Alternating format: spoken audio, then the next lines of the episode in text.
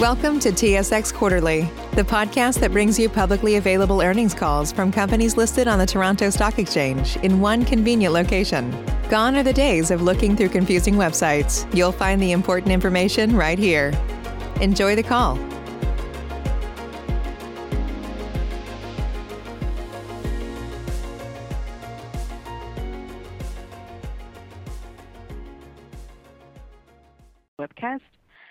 This time, all participants are in a listen-only mode, and after the speaker's presentation, there will be a question and answer session.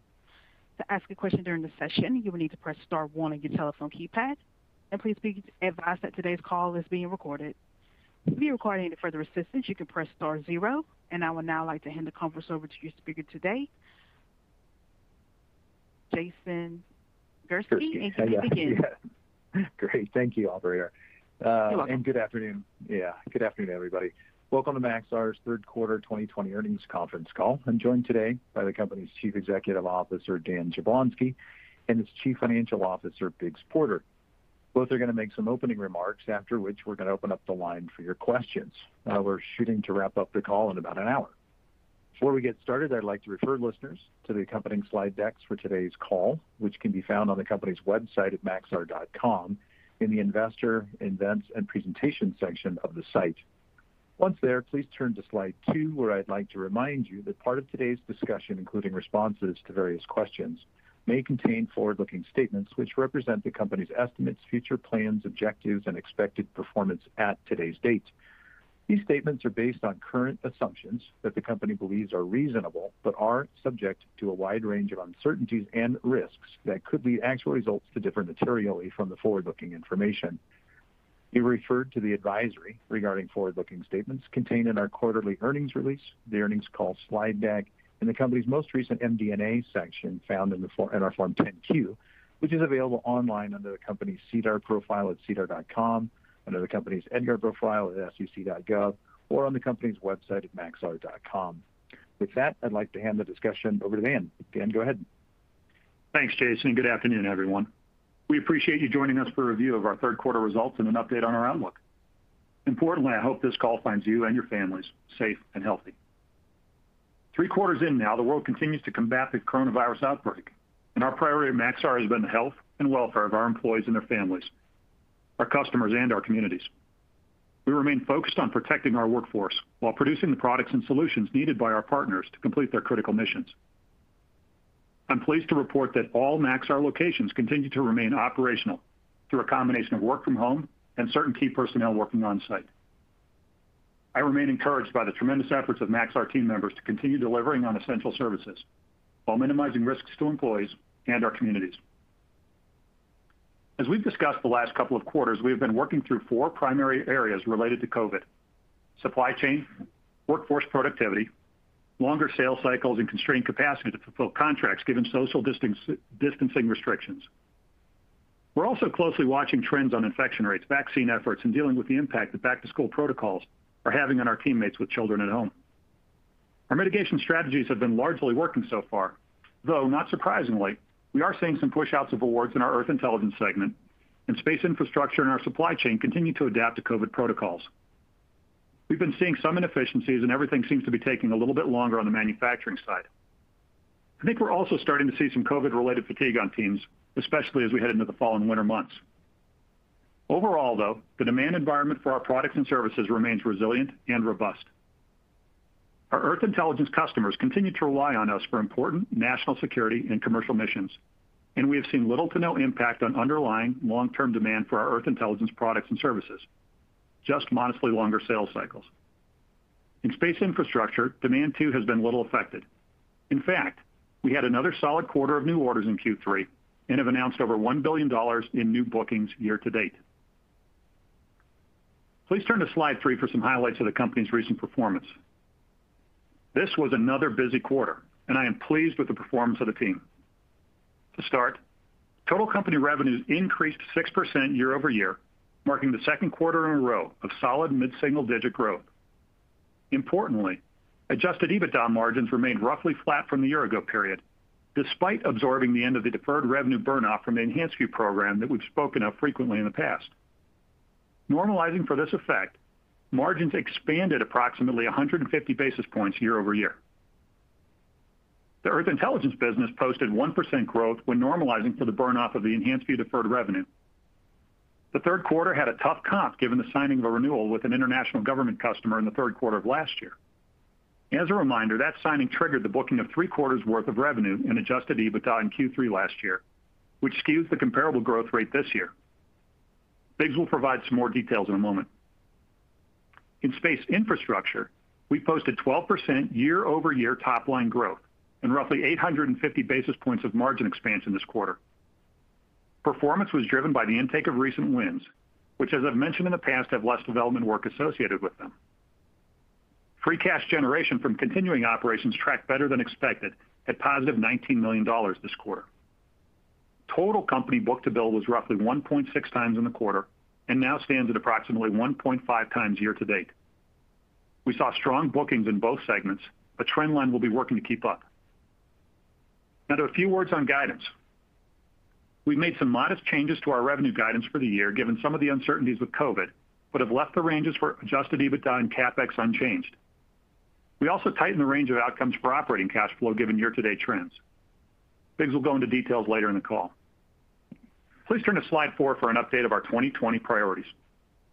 First, on capital structure and deployment, we said back in the fourth quarter call that we'd be focused on getting the MDA transaction closed so that we reduce debt levels and that we'd be looking to deploy capital in a disciplined fashion while maintaining the financial flexibility needed to fund the growth opportunities we see in front of us. As you're all aware, we closed the MDA transaction and extended some of our maturities in the second quarter, and then early in the third quarter, closed the Vricon acquisition. In our view, these steps provide us flexibility and capabilities to execute on our multi-year growth plan. Importantly, we ended the quarter with over $500 million in liquidity and a leverage ratio well below covenant levels. Our second priority this year has been to continue to position our Earth Intelligence business for long-term growth by focusing on the WorldView Legion build, ramping our sales and marketing efforts of the capacity this constellation will add, and continuing to leverage our investments in artificial intelligence, machine learning, analytics, platforms, and products. Here again, we are making good progress. The segment has grown 3% year to date, even as we started absorbing the burn-off of the enhanced EnhancedView deferred revenue. Growth has been driven by new contracts and expansion of existing programs with the U.S. government, as well as by growth in the installed base of international defense and intelligence customers. During the quarter, we announced that we have continued to see strong momentum with our SecureWatch product, which is a cloud-based geospatial subscription service. Contracted revenue for the product has roughly doubled in the past year. As a reminder, SecureWatch allows end users to access and exploit a variety of data sources, including Maxar's 110 petabyte library of high-resolution satellite imagery, daily WorldView image collections, low-resolution Sentinel-1 and Sentinel-2 satellite imagery, and commercial synthetic aperture radar, or SAR data from RADARSAT-2. Most SecureWatch customers leverage the platform and its capabilities for monitoring and mapping applications, including high-definition mapping at scale around the world, detecting change and observing assets over time, and planning humanitarian assistance and disaster response. Maxar's engineering and product teams are constantly improving SecureWatch to better serve our customers and mission partners. Recently, Maxar added persistent change monitoring, or PCM, an automated image-based change detection data layer as a standard capability on all SecureWatch premium accounts, allowing end users to identify areas of human activity and save time when analyzing the latest imagery collections. Also this quarter, we announced general availability of 15 cm HD imagery, which features a greater level of visual clarity. This technology was developed by our R&D teams to make our data more interpretable for artificial intelligence and machine learning algorithms in order to produce more accurate results.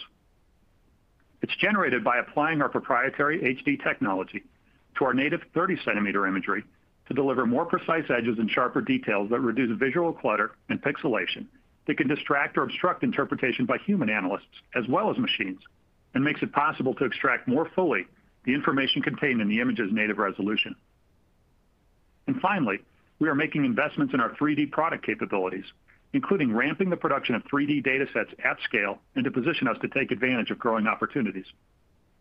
The improvements to SecureWatch, the general availability of 15 cm HD imagery, and the investments in 3D are good examples of how Maxar continues to invest and innovate to both drive growth for the company and to better help our customers achieve their mission objectives. On the order front, we had over $500 million in bookings this quarter, driven by the $300 million EnhancedView option year renewal, an upsized renewal with commercial customer Esri, and over $100 million in other government programs spread across multiple agencies. The U.S. government wins included a sole source award with the Army to deliver multiple, highly portable, direct downlink tactical ground systems that provide critical geospatial intelligence to users in remote locations. The system, called the U.S. Army Remote Ground Terminal, or RGT, is easily transported by two people and can be set up in about an hour. The RGT enables troops in remote locations to rapidly downlink, analyze, and disseminate data from commercial Earth observation satellites to support military, humanitarian, and disaster relief missions. The RGT system is based on Maxar's Tactical Architecture for Near Real-Time Global Operations, or TANGO platform, the most portable ground system of its kind. The RGT downlinks data from a variety of commercial sources, including Maxar's high-resolution WorldView constellation, and is designed to be continuously upgraded with additional commercial electro-optical and synthetic aperture radar sources.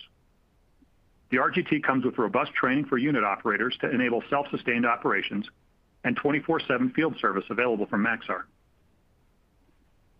The U.S. Army plans to continue developing the RGT system, ultimately transitioning it to become the commercial imagery receive node for the U.S. Army's Future Tactical Intelligence Targeting Access Node, or TITAN. TITAN is a scalable intelligence ground station that will leverage sensors from across multiple domains to provide rapid and accurate targeting data directly to U.S. Army fire networks. This award demonstrates Maxar's dedication to delivering innovative solutions for our customers' most complex challenges. In this case, revolutionizing the way users in remote sites obtain the critical Earth intelligence their missions demand when and where they need it most. After the quarter ended, we also announced that Maxar has been selected by the U.S. Space Force to develop prototype mission data processing applications for the Future Operationally Resilient Ground Evolution Mission Data Processing, or FORGE, MDP program, located within the Cross Mission Ground and Communications Enterprise at the Space and Missile Systems Center. Maxar's prototype applications will provide rapid mission data processing and dissemination services for overhead persistent infrared, or OPIR data, from the Space-Based Infrared System, or SBIRS satellites. The U.S. Space Force is responsible for processing and managing increasingly large amounts of data from its satellite constellations.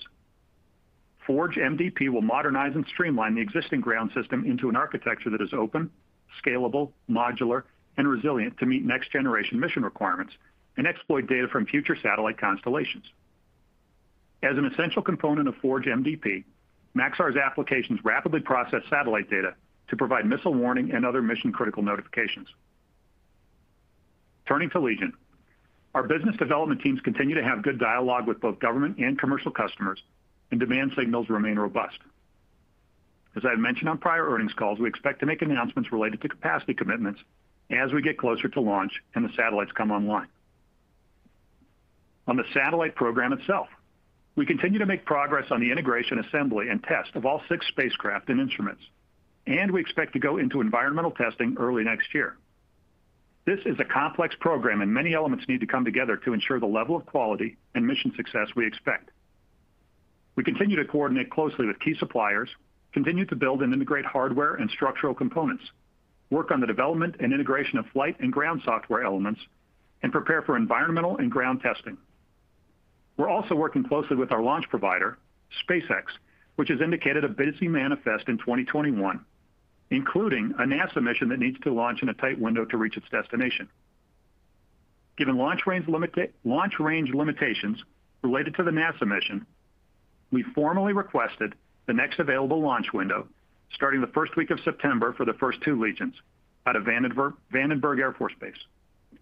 We're absolutely committed to launching a constellation of industry-leading satellites that will provide mission-critical data to our customers over the next decade, and we'll look to provide an update for the launch on our fourth quarter earnings call so that you can save the date to watch this exciting milestone in the history of our company. Now turning to our third set of priorities for the year, which has been the continued reengineering and diversification of space infrastructure.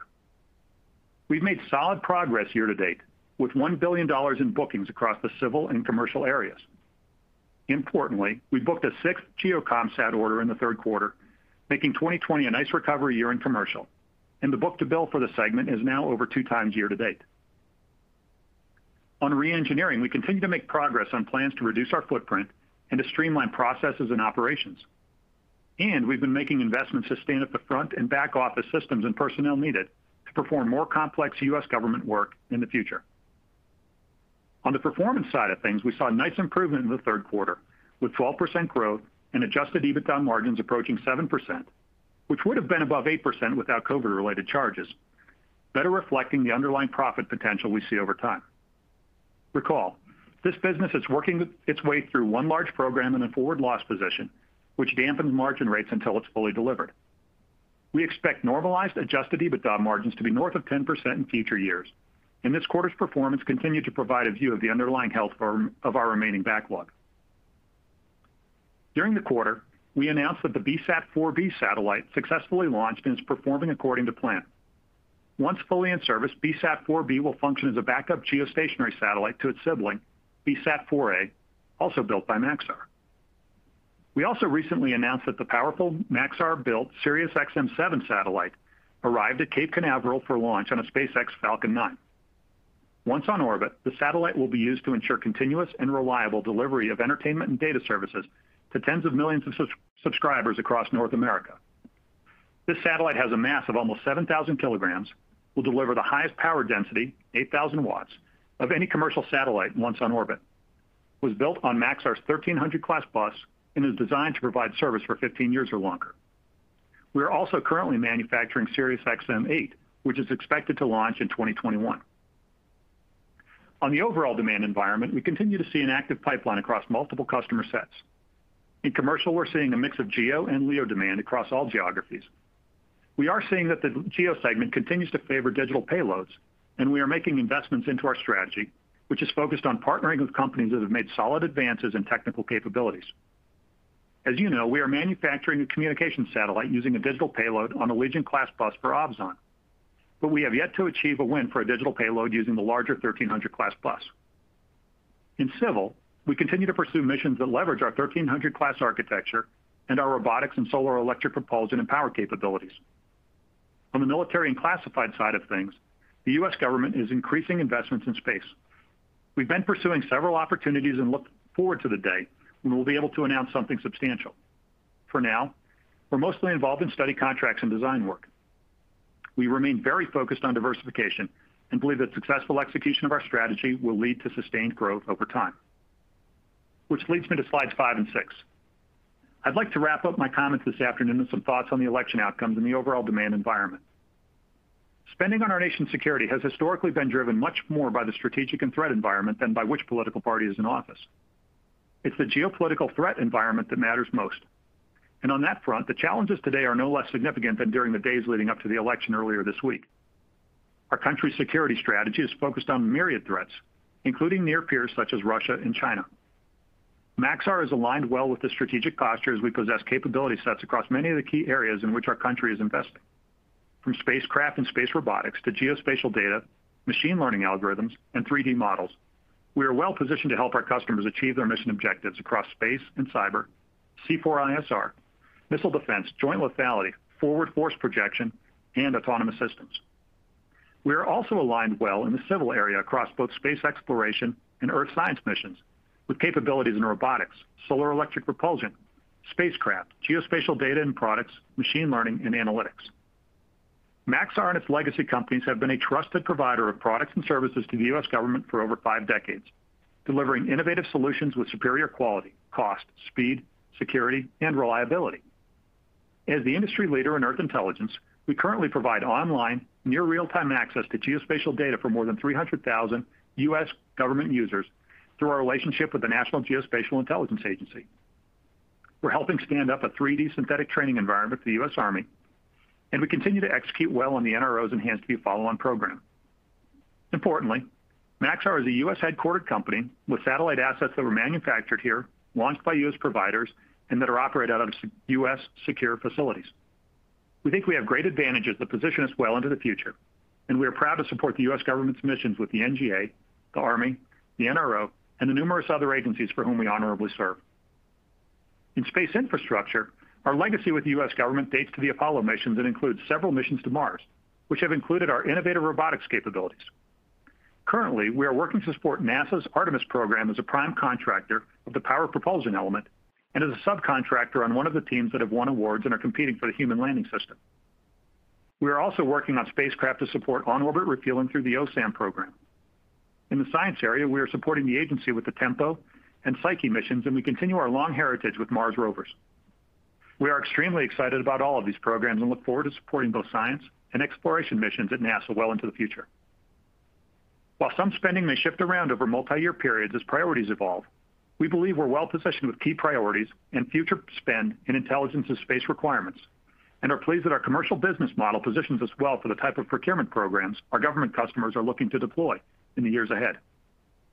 Rapid development of new technologies and capabilities at affordable prices. That's what's needed in this environment, and this is something we are focused on continuing to successfully provide. There are always changes and a review of priorities following elections. What I can say is that I am confident that our leaders will recognize the geopolitical environment for what it is, what future requirements are needed, and that they will plan accordingly. And I'm confident that our country's investment in space-based activities is not likely to waver, including in agencies like NASA and our own Space Force. And finally, I'm confident in the capabilities Maxar brings to the table and in our ability to operate a commercial business model that brings affordability and value to customers as they look to execute their difficult missions over the next four to eight years. With that, I'd like to hand the call over to Biggs for a discussion of this quarter's financials. Thanks, Dan. Before moving on to discuss the results, I want to refresh everyone on the deferred revenue burn-off related to the EnhancedView contract signed back in 2010. The accounting mechanics on this original contract resulted in recognition of an additional 120 million from the amortization of deferred revenue and adjusted EBITDA in 2019, and $80 million additional revenue and adjusted EBITDA in 2020. The amortization of deferred revenue was complete effective August 2020, and there will be no further deferred revenue recognized on the original contract. In my comments, I'll be giving a lot of statistics to clearly separate the effects of deferred revenue burn-off from the other economic drivers of the business. Please turn to slide seven, where we present year-over-year comparisons for the third quarter. Total company revenues increased 6% year-over-year in the quarter, driven by our space infrastructure business, which grew 12% year-over-year, driven by higher volumes from U.S. government programs. If you exclude the difference in deferred revenue, our growth was even stronger, 9%. It is worth noting, as Dan did earlier, that in addition to the deferred revenue effects, we had a tougher comp this quarter in Earth Intelligence due to the delayed contract signing in the third quarter of 2019, which led to the booking of three quarters worth of revenue and related income with one of our international customers. Consolidated adjusted EBITDA margins were flat year-over-year, despite absorbing the EnhancedView deferred revenue burn-off and the uplift from the delayed contract signing in Q3 last year that I just mentioned. Importantly, if you exclude the effect of EV deferred revenue rolling off, adjusted EBITDA margins expanded approximately 150 basis points year-over-year. This is driven by solid year-over-year performance of space infrastructure, given the intake of recent awards into the factory. As compared to Q2 2020, total company revenues were roughly flat, with adjusted EBITDA margins contracted by 570 basis points. If you exclude the effect of deferred revenue burn-off, margins contracted by 430 basis points, largely due to more normal margins at Earth Intelligence this quarter compared to a tough comp in the second quarter, as I will talk about later, and by an increase in corporate expenses. GAAP EPS from continuing operations was income of $1.32 in the third quarter of 2020 versus a loss of $0.69 in the third quarter of 2019. The change in per share results is due primarily to the July 1 acquisition of Vricon, which resulted in a current period gain of 85 million from the remeasurement of our equity interest. Year-to-date, revenues are consistent with last year. Adjusted EBITDA margins have increased by 80 basis points. Excluding the effect of deferred revenue burn-off, adjusted EBITDA margins have increased 160 basis points due to the improvement at Earth Intelligence and lower corporate and other expenses. Excluding the burn-off of the deferred, we've seen both revenue, income, and adjusted EBITDA growth year to date, as is illustrated in the company slide. Income from continuing operations was positively influenced by the $85 million gain of remeasurement of our pre-existing investment in Vricon. Please turn to slide nine. Earth Intelligence revenues decreased 3% year-over-year in the quarter, driven by the $10 million reduction in deferred revenue recognition of which I just spoke. Absent the deferred revenue effect, revenues would have increased by 1%. As I stated a moment ago, in the third quarter of last year, there was a $9 million of revenue recognition from an international customer due to late signing a contract in 2019, resulting in three quarters of revenue and adjusted EBITDA booked in Q3 last year, which did not repeat this year. This was offset by $9 million in current quarter revenue growth from new contract awards and expansion of existing programs with the U.S. government, as well as growth from the installed base of international defense and intelligence customers. So, absent the deferred revenue roll-off and the timing of awards last year, there was real underlying growth in the quarter. Adjusted EBITDA margins decreased 470 basis points year-over-year. If you exclude the effects of deferred revenue burn-off, margins decreased by 310 basis points, driven primarily by the delayed contract signing in 2019 previously mentioned. Q3 revenues declined modestly compared to Q2 of this year, as a $10 million decrease in deferred revenue recognition on the EnhancedView contract was in part offset by revenue growth in our services business. Adjusted EBITDA margins contracted 580 basis points quarter-over-quarter. If you exclude the deferred revenue burn-off, margins declined 430 basis points to more normal levels from tough comp in Q2 due to a variety of factors, including a more normal mix of business and to a lesser extent on the timing of expenses versus revenue on our 3D products following the acquisition of Vricon. Please remember that 3D revenues are expected to kick in in the fourth quarter like they did last year from a timing standpoint. Revenues increased 3% year-to-date, and adjusted EBITDA margins increased 20 basis points on a year-to-date basis. Excluding the effects of deferred revenue roll-off, on a year-to-date basis, revenues increased 5% year-over-year.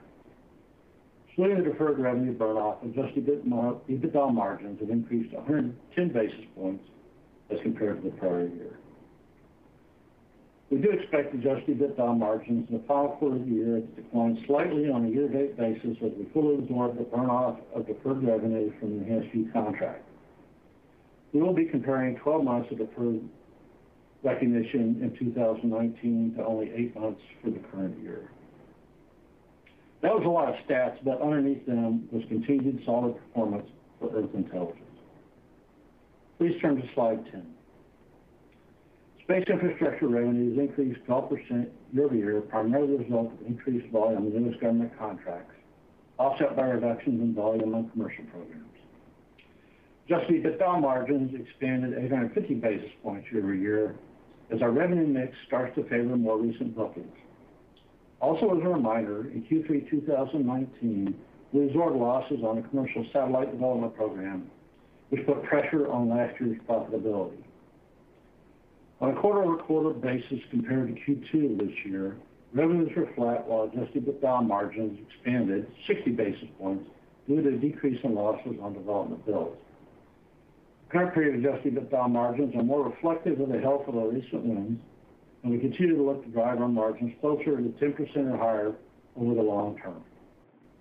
Year-to-date, revenues are down 10%, due in large part to reduced volumes on commercial programs and the COVID-19 related EAC adjustments. These factors are partially offset by an increase in volume related to U.S. government contracts. Adjusted EBITDA margin are down 360 basis points due to our year-to-date COVID-19 related EAC growth of $27 million, the design anomaly identified in Q1, and program losses incurred on development builds, partially offset by increased margins on commercial programs.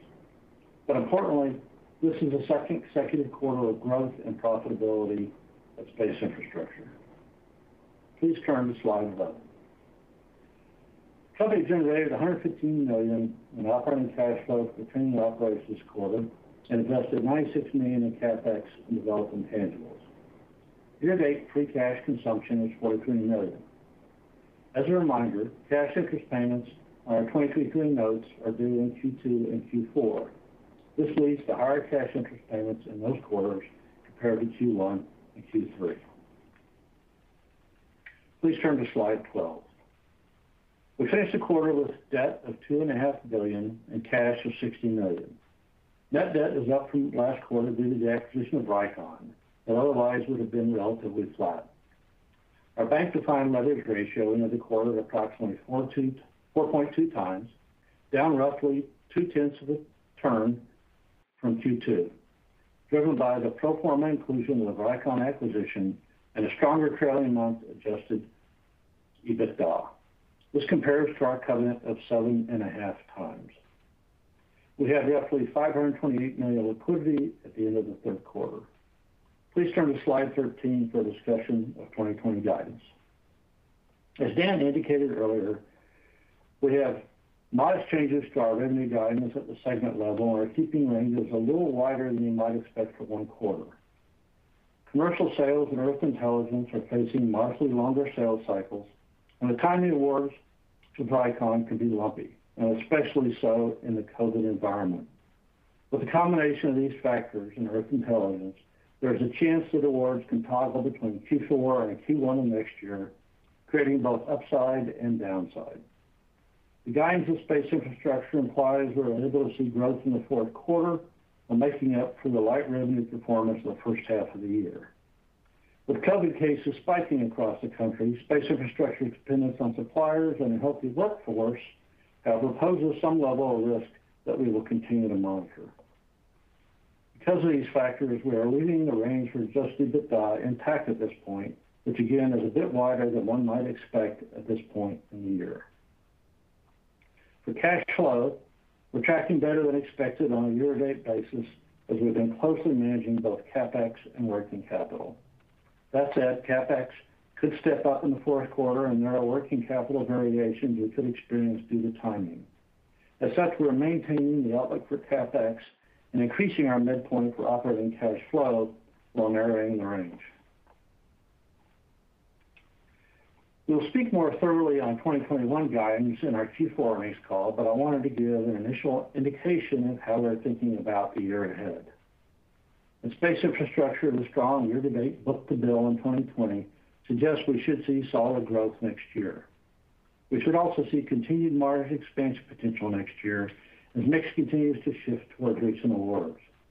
As I mentioned earlier, we posted adjusted EBITDA margins approaching 7% this quarter, despite revenues being hampered by a zero-margin commercial program involving a lot of development work. As that program begins to wind down the second half of next year, we should see margin uplift and significant progress toward reaching our 10% plus adjusted EBITDA margin target for this segment. In Earth Intelligence, we have an $80 million year-over-year revenue and adjusted EBITDA headwind from the burn down of the EV deferred revenue. We should see some acquired growth from Vricon and some growth from our IDI and commercial customers to help offset this. But recall, the EV deferred came in at 100% adjusted EBITDA margin rate, and we'll be replacing that with revenue generating less than 100% in incremental margins. We also have some cost growth next year related to the Legion constellation as we continue investments in our ground and secure operations architectures, but won't see much contribution from Legion on revenues. So there's some moving parts here on a consolidated basis. Having said that, we believe we have a path to offset the headwind on deferred revenue. We're going to wait and see how things progress, though, for the rest of the year before getting definitive. With respect to 2021 cash flows, it's too early call, and a lot will depend on the timing of items between years. By example, some Legion spend has shifted to next year, along with CARES Act deferrals. I think the combination of the two years, 2020 and 2021, will come in around where we expected, but the timing of those cash flows could shift around. Now, finally here, a few quick words about the 2022, 2023 targets we shared at Investor Day back in March. As you recall, the precise timing in achieving the adjusted EBITDA and cash flow targets was in part dependent on the timing of Legion launch and revenue ramp of its capacity, which is why we characterize it as 2022-2023 targets. We still see solid path to achieving our goals once the Legion constellation comes online, and we further diversify our space infrastructure business. In our comments today about the late summer or fall of 2021 launches of Legion, 1, or launch of Legion, 1, revenues will be ramping up over the course of 2022. We may not hit our 2022-2023 run rate until later in 2022. Vricon, of course, is expected to provide some offset to this. So on a full year basis, we still expect growth in 2022 over 2021, but we may not get all the way to or above the run rate target levels until 2023. With that, I'd like to turn the call back over to the operator for Q&A. Ladies and gentlemen, as a reminder, to ask a question, you will need to press star one on your telephone keypad. To withdraw your question, you can press the pound or hash key. Please stand by while we compile the Q&A roster. Our first question comes from the line of Ben Arnstein from JPMorgan. Great. Um, thanks, and uh, good afternoon. Uh, appreciate all the color today. Um, I guess I kind of wanted to hone in on the Legion, um, and the kind of the delay there for the launch. Has there been anything, you know, on your manufacturing side that is taking longer than expected? Or is this, um, you know, primarily due to, you know, your customer being able to put the, um, you know, satellites in orbit? And and what should we kind of think about for the timing of the second batch of uh, Legion satellites? Hey, Ben. Uh good to good to speak with you this afternoon. Thanks for the question. So on the uh on Legion, um, what I would say is I think everything's taking just a little bit longer than we expected in the COVID-related environment. And so because of that, some of the vendor hardware is showing up just a little later on schedule than we had originally planned, and that has a knock-on effect, right? Uh, it gets the full integration done a little bit slower, gets into environmentals a little bit later, and then you start to run into launch windows. I'd say those are the primary drivers. Uh, we do continue to also work on uh, ground software, ground station, and flight software integration Uh, in relation to that. And that also partially depends on getting all the hardware in place to be able to test things out in the manner in which we expected before we launch. So I wouldn't really read too much into it other than we are operating in a COVID environment. It's a very complex program, and things are coming in maybe just a little slower than we expected them to in that way. Um, That's why I think last quarter we said uh, it'd be a Q2 launch. We're just shoving out a little bit past that Uh, to uh, the first available window after the NASA launches, which is that first week in September. On the second batch of launches, uh, we're watching the supply chain really closely there as well. Um, we hope to update you on that on the Q4 call, but expect it to be, you know, sort of three to six months after that first batch of launches. Okay, thanks. And I think you kind of mentioned it in your prepared remarks, but can you um, maybe give us, your latest thinking and some color on the uh, Human Landing System competition? And, is there a good way for us to think about how meaningful that might be if your team is uh, part of the down select? Uh, yeah, sure. We've been working very very hard with our um, prime on that, Leidos and Dynetics, um, and with the team that's been built around that. We think we've got a very good design. We were um, the number one rated design the first time through the competition, but the competition is formidable. Um, in terms of, you know, meaningfulness to Maxar, it's a very substantial program, and there's quite a bit of work that Maxar is doing on the uh, thermal aspects as well as some of the planning and design phase work. So uh, it's very sizable if we're able to win it. Uh, um, I can't really give all the numbers for competitive sensitive reasons as we're going into the bid process here. But uh, you know, think about it as one additional really good step in our diversification strategy uh, across our space business. Great. Thanks. Thanks, Ben. Our next question comes from the line of Robert Spingarn from Credit Suisse. Hi, this is actually Scott Mikus on for Rob Spingarn. Um, Dan, my question for you is, Maxar has won a lot of awards recently for C-band replacement satellites. When those get delivered in the next few years, how should we think about the growth trajectory for space infrastructure going forward after those satellites are out of backlog? Hey, Scott. Uh, thanks for being with us today. Um, so I think the way to think about that is Um, we're we're going to get and continue to chase the best business we can where it's available. Obviously, the C-band had been a nice award uh, for us this year, and we've got a very tight timeframe in which to deliver those.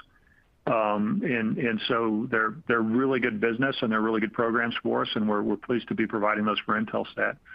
As those wind up, um, what we're working on really hard is to refresh our pipeline, not just on the commercial side, and we think the you know, the GEO comm market's probably you know, sort of continuing to be flat uh, across how we're looking at and thinking about it. Um, continuing to diversify with the NASA work, uh, like the the Human Landing System that Ben mentioned in his question. And then also really getting some traction on the defense and intelligence side. Um, we always thought of that as sort of a three to five-year ramp up there. But, um, you know, we're we're chasing some good work in all three areas, and we believe that that diversified portfolio should provide us with not just a steady base, but growth trajectory across from where we are now. Thank you. And then on the Earth Intelligence side with Legion, is there a way to kind of quantify the revenue contribution, um, meaning growth versus replacement as those first two satellites come online? Um, Yeah, there is. It's it's fairly complex, and we won't see a ton of that showing up in 2021. We'll see some of it. But with uh you know, even if we launch right at the front half of that window, September 1st, we've got about a 60 to 90 day. You know, we always think about it as sort of one quarter of a of a check-in period on the satellite. So you won't see a lot of it there. The real the real show-up will be in 2022 from that. Look, it's meaningful capacity. Uh, uh, those two Legions exceed the capacity we lost with the WorldView 4 failure, and that had, uh at the time, over $85 million of growing revenue on it. So we do expect uh, some significant step-up once the Legions start coming online. Thank you. Next question comes from the line of Tim James from TD Securities. Um, thanks. Good afternoon. Um, I'm just wondering if you can talk through, you mentioned kind of uh, uh, space infrastructure um, being a business that you are moving towards kind of a 10% plus EBITDA margin. I'm just thinking even longer term, are there some structural or competitive reasons why margins couldn't even move beyond that, like into the mid-teens, uh, again, over a much longer timeframe? Or is that kind of 100, 200 basis points above 10% a good long-term assumption for that type of business?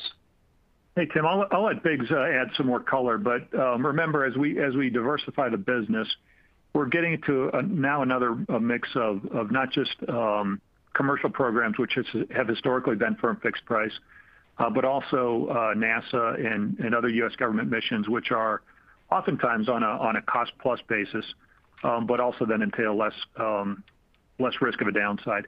And so we as we think about the blended nature of those, um, on the firm fixed price, we'd be shooting for more of those mid-teens margins. On the cost-plus, uh, we'll have to be competitive with the other people bidding on those programs, and oftentimes those are more sort of in that 10 to 12 range. I don't know, Biggs, do you want to add any color to that? I think you got it right. Uh, A lot will depend upon mix, and you know, margin rates uh, should vary based upon you know, the nature of the contract and the risk profile and cost type. Certainly, a different risk profile than fixed price. So uh, it should have a lower uh, margin rate on it. So it's you know, it's just too early to say exactly what it'll be a few years out. But to remind you, what we said was you know, 10% or higher, so we haven't put a ceiling on it with the 10%. Okay. That's helpful. Um, my next question, just looking at um, the Earth Intelligence segment, revenue uh, effectively flat year-over-year when you exclude the EV uh, uh, burn-off. Um, it sounds like there are some contract delays there. I'm just thinking, you know, with flat revenues or you know, contract delays, revenue delays, does this mean that we could see a period of some unusually strong growth at some point here as some of these work opportunities, some of these revenue sources kind of get flushed out or move forward?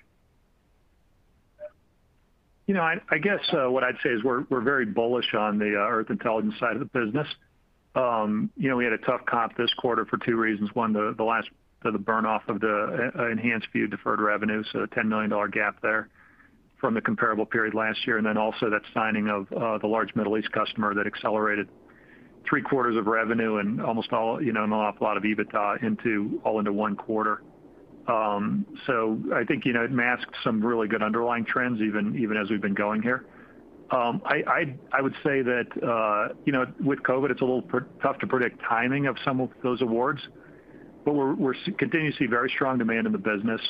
Um and, you know, maybe as COVID gets put to rest or the contracts start to snap in and we get rid of some of the lumpiness with Vricon, Uh, you should see some pretty strong growth patterns in that side of the business. That's our expectation anyway. Okay. Yeah.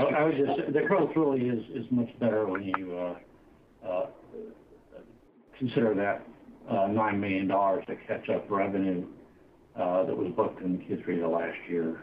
So it's really not flat when you look at what's really happened from an economic standpoint. If you think about some of the drivers there, first off, really strong backlog uh, in that side of the business. Um, the addition of Vricon, which didn't uh, show up in a great degree in Q3, kind of like with last year's uh, Vricon numbers, but a very strong trend line going forward. And then sometime next year, the Legion capacity coming online. Okay. Thank you. Um and then just my final question, kind of a big picture question, I guess, Dan, you've touched on and been asked about a number of different opportunities that kind of lie ahead for Maxar. Just wondering if you could kind of walk through the more important ones and and in order of significance. Uh, I mean, I'm sure you don't want to get into quantifying them, but if you could kind of rank you know, the top three to five uh, opportunities uh, at this point for Maxar, um, and the potential contribution as you look out over the next couple of years. Well, you know, and I think we've been pretty upfront about that. They haven't changed dramatically since what we talked about our investment on our Investor Day back in March. On the Earth Intelligence side, the Legion capacity will be uh be a strong driver of growth, and that's why we're not only working very hard to to get that program launched as soon as we can in 2021, but launch successfully with the high quality we'll expect over you know, a decade plus of operations for the first systems launches. Um the EnhancedView follow-on next program, Uh, seeing very strong demand signals across uh, the intelligence community as well as the defense community for the type of capabilities that will provide. Um, and if you think about uh, one of the awards I talked about on um, the call earlier, the remote ground terminal, the Titan Tango systems with the U.S. Army, that allows us now in a different way to directly impact Department of Defense missions. And and so that along with SecureWatch and Global EGD are getting the information and the data much further into the field much more quickly. Uh, Vricon, we expect to be a very strong driver as well on the Earth Intelligence side. Uh, a little bit of a slower ramp-up here, which was exactly what we expected, but long-term demand signals, including the Army One World Terrain program and other integration opportunities are uh, very very promising at this stage. And then on the uh on the space side of the business, as we've you know gone through a hard period of restructuring here and getting that on the right footprint, Um, we really are building a solid and diversified business uh, there, which we think will take advantage of long-term trends, um, especially on space exploration, defense, and intelligence missions as the U.S. Uh, continues to think about those as strategic opportunities.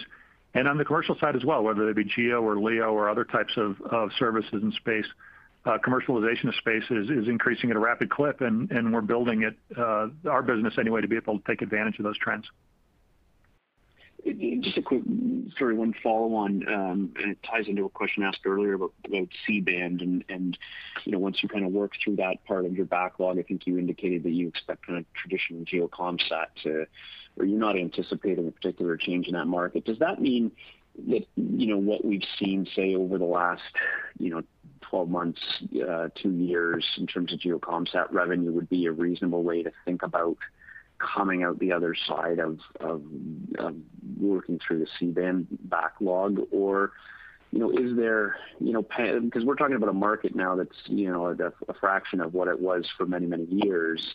Um, is there an opportunity that sort of the normalized GEO commsat market could be a little bit higher than it was entering this bump that you're getting from C-band? Oh, yeah. No, I think the nadir we saw before the start of the C-band um, really was that. I think it was a nadir. Uh, we'll be expecting, uh, you know, maybe not like the boom years of several years ago. Right. But um, you know, sort of a normalized, probably mid-teens, uh, mid to upper teens number of awards, and we expect to get our fair share of those. And those that'll you know, those will be a mix of commercial, government, um, and other opportunities that we see. Okay. That's great. Thanks very much, Biggs, Dan. Thank you. Thank you, Tim. All right. Our next question comes from the line of Chris Quilty from Quilty Analytics LLC. Hi. I just want to follow up on the space infrastructure side and specifically on the uh, defense opportunity. I think you said you've won some study contracts and other activity. But have you yet made any bids uh, on perhaps, you know, the recent rewards that happened with DARPA for Blackjack or SDA for the Tranche 0 awards? Uh, uh, hey, Chris. Um, yeah, we were involved in bidding for those. Uh, we didn't win. Didn't have a chance to announce anything substantial, unfortunately. Um, I think a few things fed into that, and we're learning a lot as we go along. Um, we're also, I think, uh, you know, a lot healthier than we were as a company and as as the space team is before, uh, you know, when we first started on the on the bidding side of those. And um look forward to. As you know, those are those are sort of at the trial stage yet. So I think there are opportunities for us to come back in. There are opportunities for us to partner with other primes in places. And uh those are, um, I think among, you know, a couple of the initial awards that would have been in our wheelhouse, but uh, certainly not the only ones we're chasing. And do you have the proper bus size and other technologies for what they're looking for? Uh, well, yeah. You know, we do in different phases. So the the Legion bus is proving to be very um, very interesting to a number of people. It's too big for some applications. You know, it's closer to 750 kilograms, not 100. Um, and It's also a very robust architecture.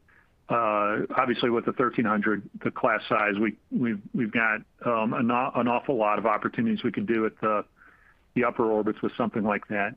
Um, we have been spending some time and attention on slow or uh not slower but smaller um, bus size architecture, uh, where we think that would be accretive to our business model.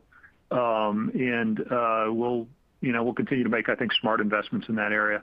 Some of those will be led by commercial customers, some will be led by some government opportunities. We'll probably see a mix of spreading some of that NRE across both sets of customers. So presumably something more in the 100-200 kg bus size? I think there's a trend line that that is uh, of interest to customers. Uh, both you don't need 15-year missions on something that size, especially low Earth orbit. And and it's also being used in some areas uh, for more trial um, architectures right now before someone went to a you know more massive uh, type constellation or resilient type of asset. So we'll be making some smart investments there. Gotcha. And um just following up on the digital payload, I think in the past you talked about, uh, you know, adopting a merchant approach to just buying uh, digital payloads in the market depending upon, you know, the particular program. It almost sounded like you were equivocating a little bit on that. Is there a thought that there's a need to build and own your own digital payload? No, I think what I was what I was trying to get across is that uh, probably something in the middle of those two. There there There isn't yet, and probably won't be for a while, a true commercial off-the-shelf digital payload system. So we will, but there is some really encouraging technology out there, some of it which we're adopting, for example, on the uh, the Ovzon award. What I would say is we'll probably be a mix of some of our own development work, uh, but with a partnering strategy for what is um, available from some of the technology leaders there. Understand. Um, earlier today, uh, EchoStar uh, announced that their JUPITER 3 was getting pushed out a bit. Um, do you feel that that program is properly reserved, if it's gonna be on the floor for another three to six months? Uh, I'll let Biggs talk about whether it's properly reserved or not, but we are working very very hard and in close uh, uh, daily and weekly discussions and meetings with the customers to get that out and out as fast as we can. Uh but it but it has suffered from some of the delays, and we took some write-downs on it in Q1, related in part to COVID charges as well.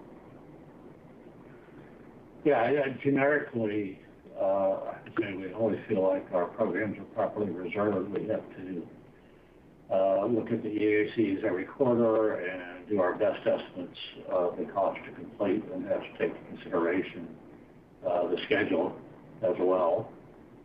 So, you know, it's just a continuing effort. It's always been a little more challenging on Jupiter 3 because of Uh, some of the supplier content that's been delayed, uh, and uh, which has developmental efforts associated with it. And uh all I can say is we've done our best read on that. We think we've got it right based upon everything we know at this point in time, and the program continues to progress. A lot of the cost challenges in the program have been COVID driven, Uh, but the amount of uh, the COVID hit that we took uh, this quarter was well down from what it was in earlier quarters of the year. So I think that's a good sign that, at least to the extent that we can manage our internal operations effectively, we're we're doing better over time in terms of mitigating those costs or being more efficient in a COVID environment. Uh, I uh, have admit, we have to watch the supply chain and see if something happens from a COVID standpoint. But we think we certainly uh, um, booked the program right at this point in time based on everything we know. Great. Two questions on the Earth Intelligence business. Last quarter, you had mentioned that a lot of the commercial delay was primarily international. Are you seeing any improvements in that area? Yeah, I'd say we are. It uh, it pushed things probably out you know, one to two quarters from what we were hoping or seeing generally from what our original expectations were. But we're not seeing a lot of further slippage. I think what we're what we're seeing is people are learning how to operate in the environment, and um, everything takes a little bit longer, but we aren't seeing, you know, if you were thinking about the rate of change on it, we're not seeing continued delays. It's more steadying out, but it's shifted to the right at that steadier pace is how I think about it. Uh, actually, a follow-on. For eh, some of your international customers that are DAP customers, are there going to be any requirements for new ground station hardware to support Legion, or would existing customers already be good to go once that comes online? Uh, so Two pieces uh, to an answer to that. Uh, we continue to invest in our uh direct access program ground architecture. And so we've been making investments, and we'll be rolling out upgrades, kind of like we do every X number of quarters for those customers so that all of their ground systems are Legion ready. Uh, that's a little bit related to the some of the ground systems cost Biggs talked about next year. Uh, we'll also be dealing with much higher data rates. And so um, we'll be paying a little bit more to move that much data around the world when Legion comes online. Uh, but not necessarily new and additional ground infrastructure for the international customers. We will be adding some ground systems on our own, though, uh, to be able to handle the increased capacity as well as the um, different orbitology that Legion will bring online. Understand. And final question. Uh, SecureWatch has been a really successful product or platform for you, Earthwatch also. Is there a thought that you should build out other platforms that are you know, application or or customer specific, say, for the energy market or or some other application, or does that step too close to uh, competing with some of your customers? Yeah, I think the the way we see it going forward and and uh, is that we're going to try as much platform convergence as we can, and then operate more in an app fashion if there are certain things about the platform that excite you, maybe from a you know an energy versus a defense and intelligence versus a uh you know human emergency response and disaster relief type application. Um and so SecureWatch is closely aligned with the investments we make in global EGD. Um, the architecture type software investments are more closely aligned so that we don't create lots of threads of different um, code base out there. Um, in terms of something like agriculture or energy, where we haven't had as much uh, end customer proximity, we do work that more through our resellers and our channel. We see us providing not the very last mile of everything that the customer might need or not the full customer intimacy there, um, but the platform like SecureWatch so that uh, our partner channel can can then take that more more fully into the uh, use cases required by the customers. Um, we know where we're really good, and defense intelligence is our is our real sweet spot. We've got a few other ones uh, that are closely aligned and derivative of that, like emergency response, but we can't serve everybody's application uh, at this point, and we definitely rely on our partner channel for that. Great. Uh, by the way, is that um, first Legion launch, are you going out of Vandenberg, or are you going to do that out of the Cape? Uh, we expect to go out of Vandenberg for this one. Although with the first two, there's plenty of horsepower on a Legion or on a Falcon 9 that if we had to go out of the Cape, we could do it there as well. Do the dog leg? Yeah. Um, but uh, we do expect the next four to go out of the Cape. Perfect. Thank you. Sure. Hey, operator, we're at the top of the hour. I think we've got time for one more question. Okay. Um, our last question comes from the line of Austin Moeller from Canaccord. Canaccord, sorry. Hi there. This is Austin on for Ken. Hey, Austin. Hi. So just one question from me. So you guys are currently bending metal on the power and propulsion element for the Gateway, um, which was a $375 million contract. Um, just thinking about the moving pieces here with the election and the potential change of administration. Right now, we've got a NASA administrator that's you know quite entrepreneurial for the Human Landing System in his selection of multiple landers. Um, just looking at the Senate appears to be saying the same, and so the leadership on the Senate Appropriations Committee is going to stay the same. Um, does that uh, change the calculus for you on whether or not uh, there will be multiple landers procured by NASA, or whether that might be down selected to one lander? Or do you think that just given the number of Artemis missions that NASA's already committed to with the number of SLSs they've committed to buy, um, that there will still be uh, possibly multiple landers needed over the next 10 years? Yeah, that's a great question. I wish I had a great answer for you. I think uh, we definitely, you know, thought, just even in our capture strategy, thought about the fact that elections are coming up and that oftentimes in elections, Uh, there are sometimes shifts in priorities uh, at the different, um, you know, at the administrative level or the congressional or presidential level. Uh, I think it's too early to tell right now on what the impact will or won't be there. Um, I do think we're, you know, we've been investing and are making some great strides in some really forward-moving technologies. And whether those become lunar lander missions or Mars lander missions or other things, I think they're the kind of things that NASA is very interested in seeing um, development of. So at this point, I think it's too early to predict. Um, but uh, we're very encouraged by some of the things the NASA offices have been doing and our ability to work with them and some of the priorities they've been setting down. And we'll just have to watch closely and work with the customer to see where we can best support what their priorities are here going forward.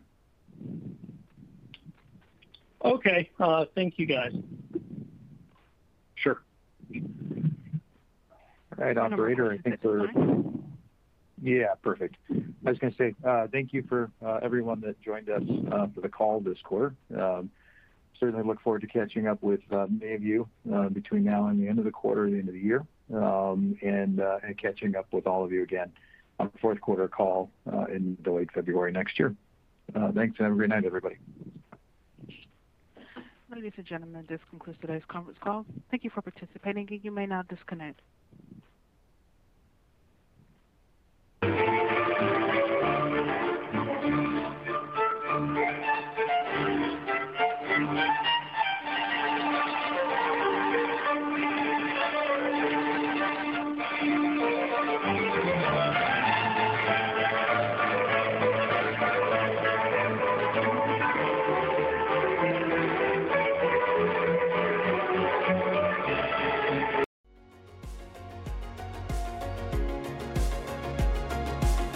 Thank you for listening to TSX Quarterly. If you enjoyed the cast, remember to leave a good rating. And remember, for any additional inquiries, please consult the company's investor relations section on their website.